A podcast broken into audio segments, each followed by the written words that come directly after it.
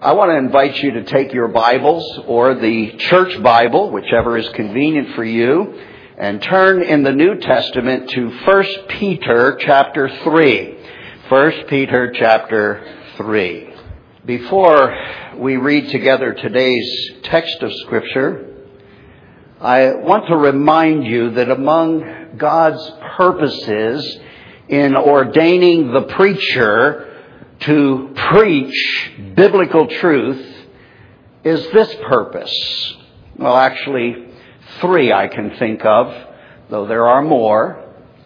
The preaching of God's Word is to humble the pride of man, to exalt the grace of God in salvation, and to promote real holiness in heart and life.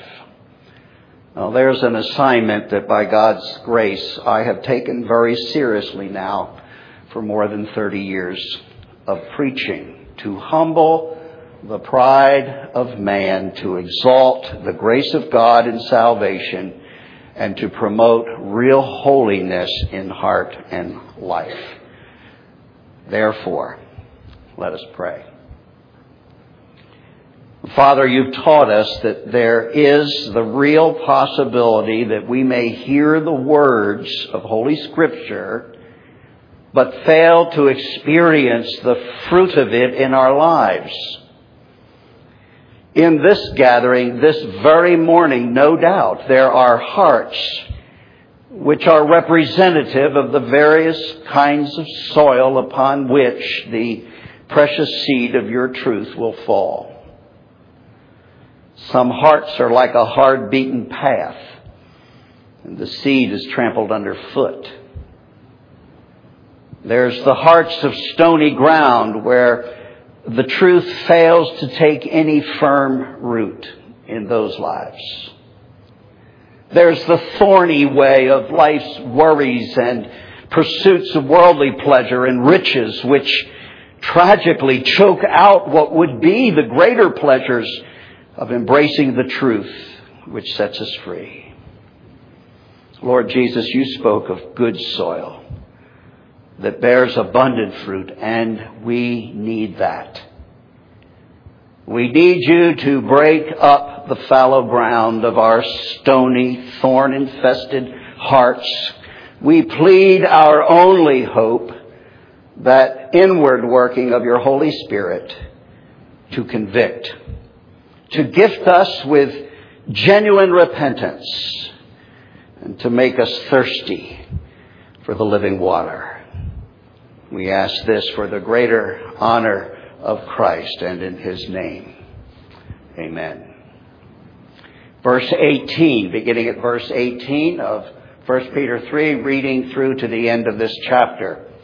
For Christ also died for sins once for all, the just for the unjust, so that he might bring us to God, having been put to death in the flesh, but made alive in the Spirit, in which also he, that is Christ, went and made proclamation to the spirits now in prison, who once were disobedient when the patience of God kept waiting in the days of Noah during the construction of the ark, in which a few, that is, eight persons, were brought safely through the water. Corresponding to that, baptism now saves you not the removal of dirt from the flesh, but an appeal to God for a good conscience through the resurrection of Jesus Christ, who is at the right hand of God, having gone into heaven after angels and authorities and powers had been subjected to him. Beloved, it was on the first Sunday in January, now more than six months ago, that we began this series of studies in the Apostles' letter, 1 Peter. And I knew then that this day would come. I know that you are an astute congregation and you would notice if I tried to bypass the verses we just read and somehow move right into chapter 4. I can tell you that one of the finest biblical scholars on Peter's epistles is a Dr. Peter H. Davids. I have turned with great benefit to his commentary on a number of occasions in the preparation of my sermons. He has been most helpful to me. So I eagerly referenced his findings on these particular verses, and among his first words were these, and I quote, the minute one encounters Peter's phrase, verse 19, that Christ made proclamation to the spirits now in prison, that one who encounters it, Dr. Davids said, is immediately aware that this passage is exceedingly difficult. Well, thank you very much, Dr. Davids. Now, one of the first and most important tasks for every student of the Bible, and that is meant to be every true believer, is to learn to ask questions of any particular text of Scripture or any verse and allow that text to speak for itself. It is just as important, especially when dealing with a somewhat mysterious text like ours, to ask the same questions that the text raises of the rest of Scripture, what the rest of Scripture has to say on the same subject. You see, far more crucial than asking the question, what does it mean to me, is to first ask the question, what does the text actually say? What does the rest of the Bible say? That is the vital interpretive principle that we are to always compare Scripture with Scripture because no single text or verse of Scripture will contradict another. The integrity of the Word of God is that it really is one unified statement of truth, both Old Testament and New, so that one verse's meaning is often revealed, at least clarified, by another verse's statement of truth. Or as some have said so wisely, the Bible is its own interpreter. Now, having said that, and while much of the Bible as a whole can be understood by a child, it is also true that certain things in the scriptures are not always abundantly clear. And there is even a verse for that. And quite ironically, the one who gives us that text is also the Apostle Peter. Now hold your place and turn to his second letter. That's right, it's right after First Peter. You'll find Second Peter. Go quickly to chapter 3. I want you to see this. 2 Peter 3. And as you're turning, let me give a context here by asking a question of you. Have you ever wondered why there are so many different views concerning the last days and the second coming of Christ. You do acknowledge, don't you, that even among the most faithful of believers and faithful Bible scholars, historically there are varying points of view about how to understand the last days and the second coming of Christ. I want you to note how the apostle Peter is describing how the day of the Lord will come like a thief in the night. You'll see that in verse 10. Or how the heavens, he says, will burn up and the elements of the earth will melt with fervent heat. He says that in verse 12. in this context of eschatology, now that's a big word that simply is describing that branch of theology which has to do with the doctrine of last things, and so includes the second coming of Christ. Peter says this about Paul's eschatological passages of Scripture.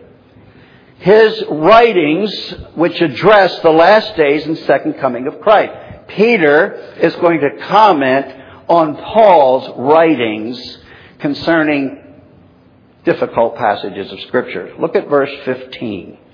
You're in 2 Peter 3 and now verse 15, where Peter says, Regard the patience of our Lord as salvation, just as also our beloved brother Paul, according to the wisdom given him, wrote to you, as also in all his letters. So he's saying in all of Paul's epistles, now look what Peter says. Speaking in them of these things, eschatology, in which some things hard to understand. I think, wow, if another apostle, right, has difficulty understanding some things that another apostle has written, I sometimes wonder what hope is there for me. Peter goes on to say, in those few areas where the scriptures are hard to understand, this is what tends to happen. He says the untaught and unstable distort as they do also the rest of the scriptures to their own destruction. I can tell you as a fact, some 2,000 years after Peter's commentary on Paul's writings concerning last things, that's exactly what has happened. Not all of the differing views concerning the meaning of the last days and the second coming of Christ are responsible interpretations.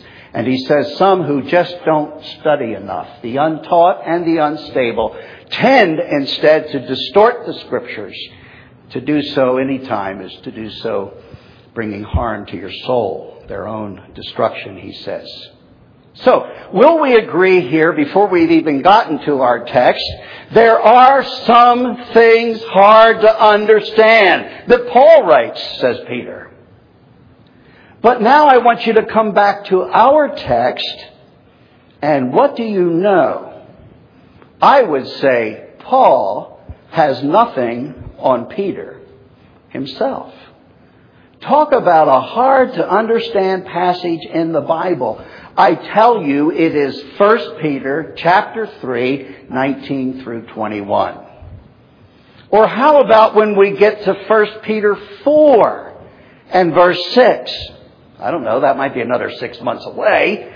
But there he says, the gospel has been preached even to those who are dead. What on earth does that mean? I have no idea yet. Maybe I will by the time we get to chapter 4. But what I'm saying to you is that right now I cannot be dogmatically confident about all the meaning of our verses today. Remember, the place to begin is by asking questions of the text itself, and then to compare Scripture with Scripture. So look at verse 19. Here are some questions. Where are these spirits in prison? Rather, who are they? Uh, where is the prison? When did Christ speak to them? And what did he say? What was the message? What was the proclamation he made to these spirits now in prison? Peter's writing about. And then verse 20 doesn't seem to help that much. What has Noah got to do with all of this? And then verse 21. And why does Peter bring up the matter of our baptism? And he seems to say, no, he actually says that baptism saves. Another of the biblical scholars had said there is probably no more agreement about its exegesis, that is the interpretation of these verses now than there ever has been. Folks, that's 2,000 plus years of Bible study, and this is one of only a few places in Scripture that we can say, this is hard to understand. There's a church right up the street from our church. And they will tell you that you are not saved, nor can you be guaranteed a place in heaven unless you are baptized. I think they're all wet. There is the cult across the street from our front door. And the Jehovah Witnesses teach that unless you are baptized into the Kingdom Hall Fellowship, then you are most certainly lost. In fact, they refer to themselves as the only ark available today, a safe refuge. They preach judgment. And they say to escape it, you must be baptized into the Jehovah Witness fellowship. And then, of course, there are the Mormons. I had a lady in my church in New Jersey that I had to counsel over an extensive period of time because she had been called upon uh, by the Mormons knocking on the doors. And uh, I didn't even know it was happening. And she got herself into a Bible study. And then she called me one day and she said, They want me there in the Mormon Bible study, they told me and they want me to be baptized, Pastor, for my husband. I said, Marie, your husband's been dead for 15 years. And of course, we ensued to teach her more of the scriptures and sought to rescue her from the error of the untaught. Now, at the same time, I had to deal with Marie concerning what it says in 1 Corinthians 15:29. I don't want you to take the time to turn there, but there the apostle Paul, I think unwittingly gave them, the Mormons, their proof text. 1 Corinthians 15:29, when giving arguments for the doctrine of Christ's bodily resurrection says this, if Christ is not raised from the dead, he says, what will those do who are baptized for the dead? So if I don't agree with the Mormon doctrine, what does that mean? I have no idea. Actually, I do have some ideas, but I can't know for sure which, if any of my ideas are absolutely correct. I plan on asking the Apostle Paul and Peter exactly what they were talking about and why did they make my preaching so difficult at times. For surely the Spirit of God who gave them the words in the first place has also by now explained it fully to them, the meaning and the purpose of those words. I decided this would be a good Lord's Day to make a confession. Your pastor's confession this week is, I often find myself teaching you much more than I actually know. And I would confess as well, I'm always preaching you more than I actually practice. If you were to say to me on any given day, Preacher, Pastor, you ought to practice what you preach, I'd say a hearty amen and then I'd ask for God's grace to help me do that, to help you do that. Well, what are we to do in these rare cases of hard to understand portions of God's precious Word? We most certainly will not just throw up our hands and skip over it. I probably would prefer to preach John 3:16 today than to preach 1 Peter 3 and verse 19. But to ignore any portion of scripture is to do so at our own peril and we would dishonor the Bible's author as well. Let me ask, how much of Scripture is profitable for doctrine, which means truth? How much of the Scripture is profitable for reproof, for correction, for training in righteousness? How much of Scripture is required to thoroughly furnish us unto every good work, says Paul to Timothy, 1 Timothy chapter 3. And you know the answer. I saw some of you moving your mouth with the answer. How much Scripture? All scripture. Oh, I guess that includes 1 Peter chapter 3 and verse 19. Now to the text. Here we go. On this matter of our Lord going and making, quote, a proclamation to the spirits now in prison, perhaps it is those who were disobedient during the years of construction of Noah's Ark, a period of judgment warning, and by the way, it took 120 years or so for Noah to build that boat.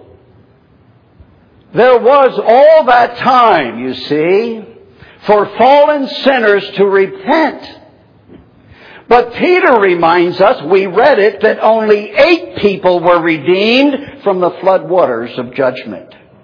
And so I ask a question for which I do not have a dogmatic answer.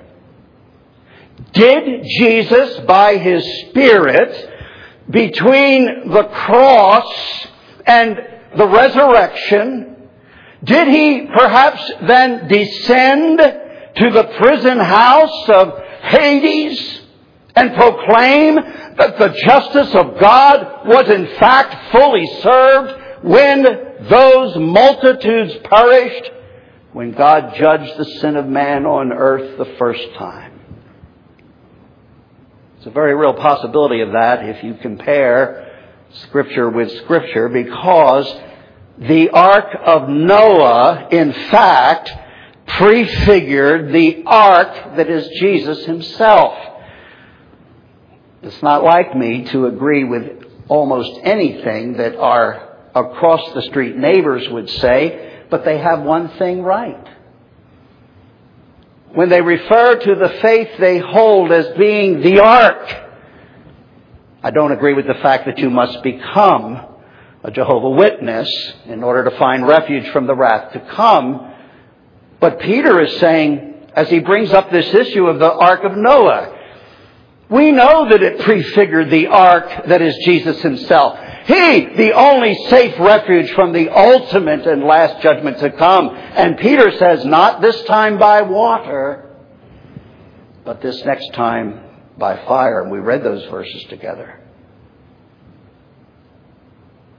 Perhaps that divine visit to hell itself, as it were, was to fully vindicate the prophetic ministry of Noah, the man who God called the preacher of righteousness.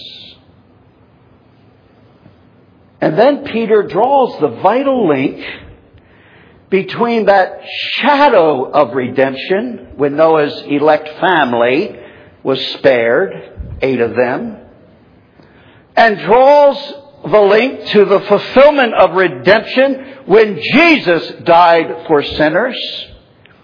I'll remind you, it was Noah, not a perfect man. He proved it. It's recorded.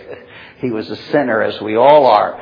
But Noah, the Bible says, found grace in the eyes of the Lord. And I want to say that salvation, whether it be Old Testament shadow or New Testament substance, is always a salvation by grace alone. God only ever had one plan to save sinners, and it was always by grace. Now, the believer's baptism, referenced here in this difficult text, verse 21, does indeed point to one's salvation. Not because the water itself saves or can wash us clean from our sins, but because Peter knows that baptism is the outward sign of an inward reality. Peter, I believe, assumes in this text that he is writing to baptized believers and that they are true believers. And in that sense, the outward sign of union with Christ speaks to their immersion into Christ's death, His burial, and His resurrection. Your baptism, Peter does say, saves you in the sense of what it represents, and it can only represent the life, the burial, the death, the resurrection of Jesus Christ. Jesus is the gospel. But many understand this, the untaught, who do not compare Scripture with Scripture. Some deliberately twist it.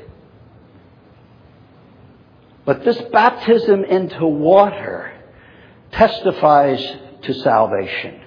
So when Peter says, by which, uh, by which baptism saves you, he's not pointing, of course, to the substance of water, but rather to the precious blood of Christ, which, by the way, he has already so powerfully and clearly declared in the first chapters and verses of this same epistle. I was thinking about how the Lord's Supper that's the second of two ordinances, is also interpreted in a variety of different ways. And you know this. For example, I recall in the course of serving uh, the elements of the Lord's Supper, the broken bread, the cup of uh, wine, uh, and holding a communion service some years ago, a lady came up to me, was part of our fellowship then, and she was from a background that insisted that I had added words to what the Bible actually said when it came time to eat the bread and drink the cup. And she sat for an hour or more in my study, and we had a friendly debate. And guess what? She won. She says, The next time you're at the table, Pastor, and you say to the people as you hold up the bread, you should say what Jesus said. And I thought, well, I'm not going to be able to wiggle out of that one. Jesus said as he broke the bread, what did he say, folks? He said, This is my body broken for you. He took the cup. This is the cup of the new covenant. This is my blood shed for you. And now, then, for centuries of debate and even denominational division, does the bread transubstantiate? Does it actually become human flesh, the flesh of the divine Lamb of God? When we take the cup and we drink it, before it reaches our inner parts, as it goes down our throats, does it change to become actual human blood, the blood of the divine, the Lamb of God? Some that would translate Scripture by another good rule, so literally could argue a doctrine of transubstantiation. We don't hold to it. Because comparing Scripture with Scripture, it is clear that when Jesus said, This is my body, it was like a Sunday school teacher saying, See this object. This is going to represent to us, boys and girls, Jesus who is the living water.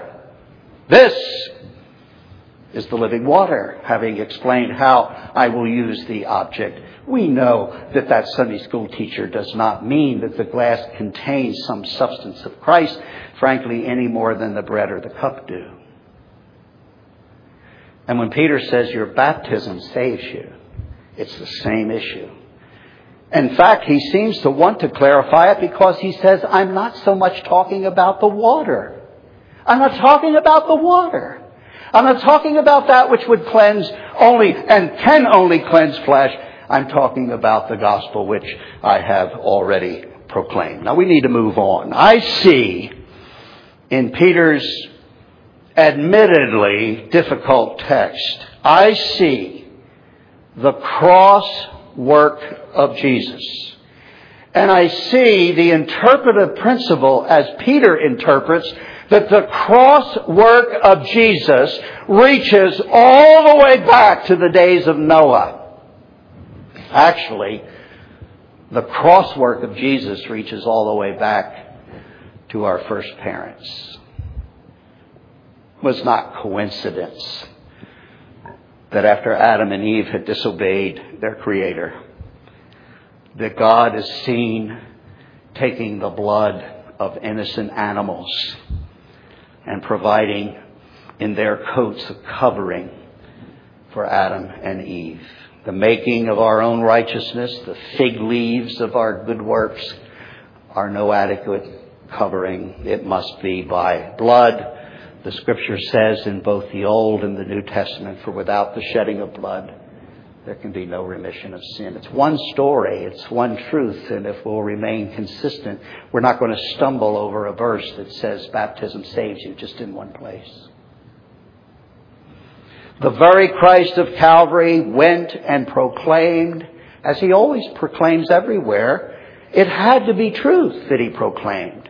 I believe it was the truth concerning justice to those who had rejected Noah's preaching and I say that same Jesus who went wherever that was, to whoever those souls were, to whatever he proclaimed, this I do know with absolute certainty, that same Jesus is coming again, and on the left hand, he will speak judgment to those who have rejected the gospel, just as he brought judgment to those who wouldn't get on the boat. And on the right hand, he will gather those who by faith immerse themselves not in water, but in the righteousness of God in Christ. And if we're right about this, then let me just say to every single one of you, you want to be at the right hand of Jesus. Now, because this text is shadowy, somewhat mysterious, just plain difficult. There are other interpretations. Some are worthy of consideration. Others, as I've already mentioned, build false notions of things like baptismal regeneration. That is, to get saved, you must be baptized. Well, I say, tell that to the repenting thief on the cross who didn't have time to get baptized. Others build a doctrine that says Jesus visited hell to give people a second chance. I, have never met any of those folks in the course of my Christian life and ministry, but I know they're out there and I've read some of the literature. And some are still hoping and teach in the doctrine of last things that there's going to be a second chance for those who have rejected Christ the first time. There's next to no biblical ground, even if it would be our well intentioned hope for some. Some say the spirits he spoke to were not so much people as the fallen angels. It's part of the text. Did Jesus go to the prison and speak to spirits, demons? Did he demonstrate and proclaim what Satan by then already knew, that his head was crushed? But dear friends, while the passage may be among the most difficult to understand, I say to you that regardless of differing interpretations, one thing is unmistakably true and it is a glorious truth indeed. Notice it right where we are. All that Peter says follows his proclamation of an absolutely clear, easily understood gospel of grace in Christ. I take you back to verse 18. The immediate preceding context. Another important rule for interpreting scripture as best we can. And when you come back to verse 18, can there be a more concise, understandable, statement of glorious truth. Christ died for sins once for all. I've always loved that phrase because that means not only my past sins, those I committed before I came to Christ, but the sins of yesterday and my sins this morning, which, by the way, I did commit and confess, and by the time I get home, we'll have to confess some more, I am sure, but also all the sins of Monday yet to come. Oh, I'm not looking forward to disobedience in any way. It's just that I know enough to know that I am not perfect yet. Neither are you. Neither was Paul. I've not already attained. But you see, Christ died for sins once for all. That is, He died once for past, present, and tomorrow and the next day's sins until Jesus comes. What was this? Well, this was a substitutionary atonement. That's big words for the theologian, but Peter keeps it simple. He is a fisherman after all. Look, he says it was the just for the unjust. It was a holy one dying for unholy people. And it had one basic purpose so that he might bring us to God. That's why you can share the gospel with others. It's not that complicated. Christ died for sins once for all. It was the just for the unjust, that's us, so that he might bring us to God. Now, beloved, whatever else you take away from this sermon, poorly preached perhaps, but whatever else you hear, hear this. You are a sinner. And that fact separates you from God and destines you for a prison called hell. Unless, unless you embrace for yourself the fact that Christ, who was perfectly holy and just, died for you, the unjust, in order to bring you to God, and there is no other way to get there. We've asked some questions of the text and raised the difficult issues. But there are other questions that are just as vital. And I'm just not going to let you go home till I get to ask them of you. How about you? It's not your religious upbringing or whatever church you may have joined or being a member of this one. And it is most clearly not your water baptism. I know in my heart, as God Himself is my witness, that I have baptized people that never really did truly believe in Christ. It grieves me to say that. I couldn't see the heart, but God does. And it's not water baptism. Neither saves nor really condemns. It is not your good works, your good intentions, or your ability to say ten times a week, I'm a good person. It takes a just man, a no less than perfect man, Jesus alone to bear your sins in his own body on the cross so that in rising again he can take you to heaven. Having by his death destroyed death itself.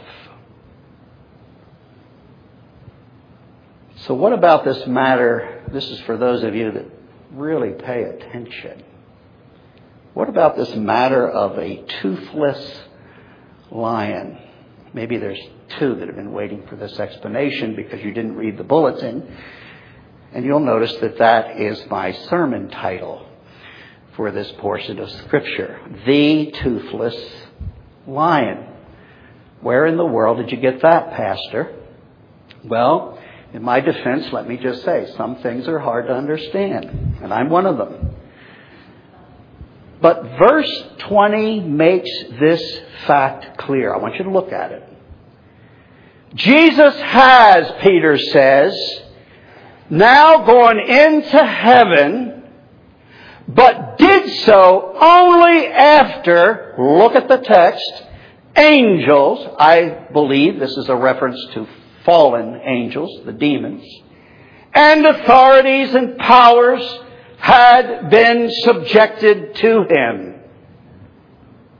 Now, this lends support to the fact that what he proclaimed in that prison place was also a message to every evil power in hell itself. Basically, what Jesus was saying, perhaps in the period of time that his body lay in a tomb, and he went to this place, wherever it is, and proclaimed to whoever it was, whatever he proclaimed, I think he was saying, You are done for. I think he was following through on that cry from the cross when he said, It is finished.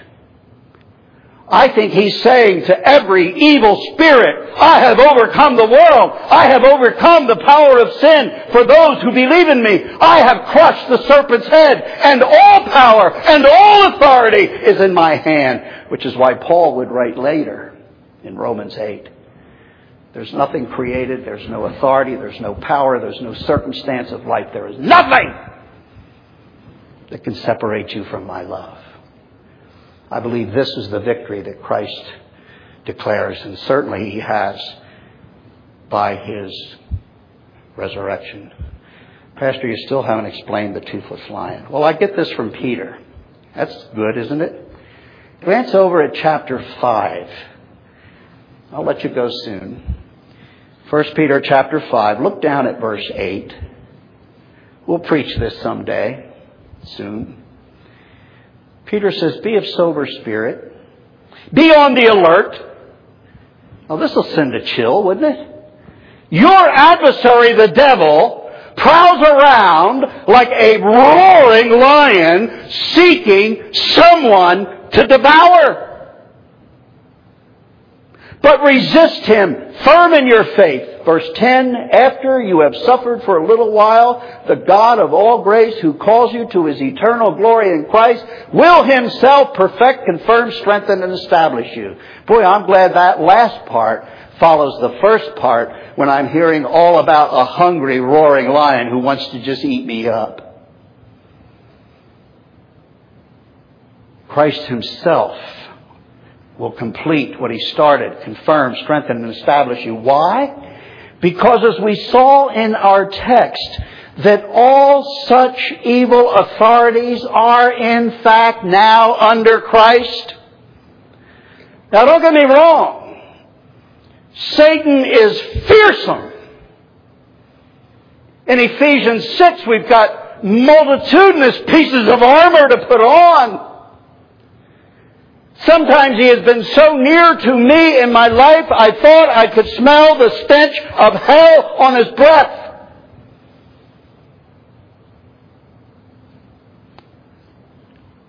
But I can say I've only been badly gummed. This is a toothless lion. As Jesus said to Peter, he also says to us, Satan has desired, well, first Peter says he's looking for someone to eat up. Doesn't mean he gets to, not if they're God's children. And he said to Peter, Satan has desired to sift you like wheat, but, but, but. And as long as it's Jesus speaking, I love to hear the but. I have prayed for you, what? That your faith fail not. Apparently this is a toothless roaring lion.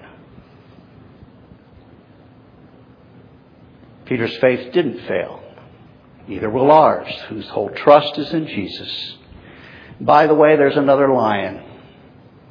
Sometimes known to us as the lion of Judah. And I just want to say, he has all of his teeth. Listen, if you are a child of God, whatever else this text means, I know it means this much, and I preach it dogmatically. Satan could no longer destroy you than he could drag Christ himself down to hell. And that ain't gonna happen. Isn't it wonderful? That even a passage which can be hard to understand, a passage for which there are even a number of differing and some worthy interpretations, that such a hard to understand portion here and there can be so wrapped up in the gospel itself that the saint can say, I may not understand it all, but this I know, My Redeemer lives, and so shall I. My Redeemer lives, and neither my sin nor Satan and his host of demons shall have dominion over me. Because Christ, through his resurrection, declared absolute authority over every evil thing, including my many sins. There is, therefore, now no condemnation for those who are in Christ Jesus. Someone says amen, we'll be able to go. Stand together with me, please. I've imposed an additional five minutes. I'm not going to prolong that. I'm going to ask the instruments if they would to play the tune of the familiar hymn at 418. We'll not sing it, but let me give you the words that I think really count.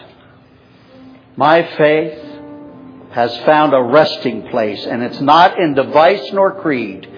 I trust, do you? I hope you can say, I trust the ever living one. It's his wounds for me that plead. I need no other argument. I need no other plea. I don't even have to understand it all. It is enough that Jesus died and that he died for me.